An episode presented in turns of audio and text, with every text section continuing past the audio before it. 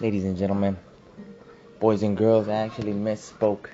I actually spoke things incorrectly. I didn't even say the correct amount. In one of my last videos, if you haven't checked it out, Antonio Villanueva on YouTube, you guys should check it out, because I'm a funny guy. Serious but funny guy. I study history. Love liberty. Love libertarianism. Used to be a Democrat. No longer am, because I don't believe in the power of the state. Basically, I don't believe the state will take care of our problems. The smaller the state, the smaller the government, the better usually the individual is, as long as our individual rights and freedoms are protected. That's all that really matters. You know, can I go outside, smoke a cigarette without hurting anybody else? Can I spend my money on whatever I want as long as I hurt nobody else? Can I transact without the government having to take a piece of my pie? You know, that's basically what libertarianism is. And like I said, I misspoke in one of my other videos where I said that I was going to go for a $50,000 a year raise. I'm pretty much at that already, which is nothing here in California. So naturally, I'm trying to up. I'm trying to level up, triple up. So this next Friday, I'm receiving a raise that was promised, but I'm gonna go in there, still talk to the owners, talk to the boss, you know, lay my case down, and not whine, not complain. I'm simply gonna do what salespeople do: go in there, gonna make my proposition, build value, and see what he says. Stay quiet, and I'm gonna have some rebuttals for whatever he has for me. And that's the libertarian way.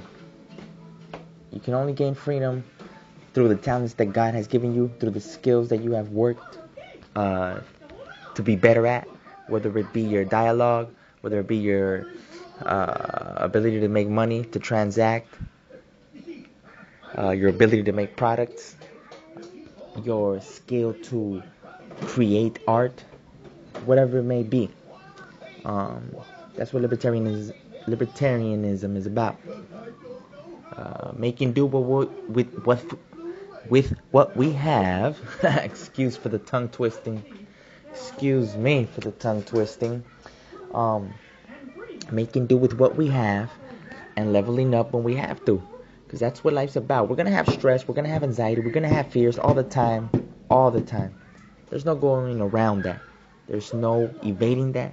There's no ignoring that. And if you ignore that, you're just going to fall into decadence, meaning you're going to get addictions to keep your mind away from your responsibilities, which is never good. And don't lie to me. You know I'm right. Or you're just going to end up being a loser. And believe you me, God put us on this earth. The Almighty Creator put us on this earth to be winners. Every single one of us has talents that we need to exploit and multiply.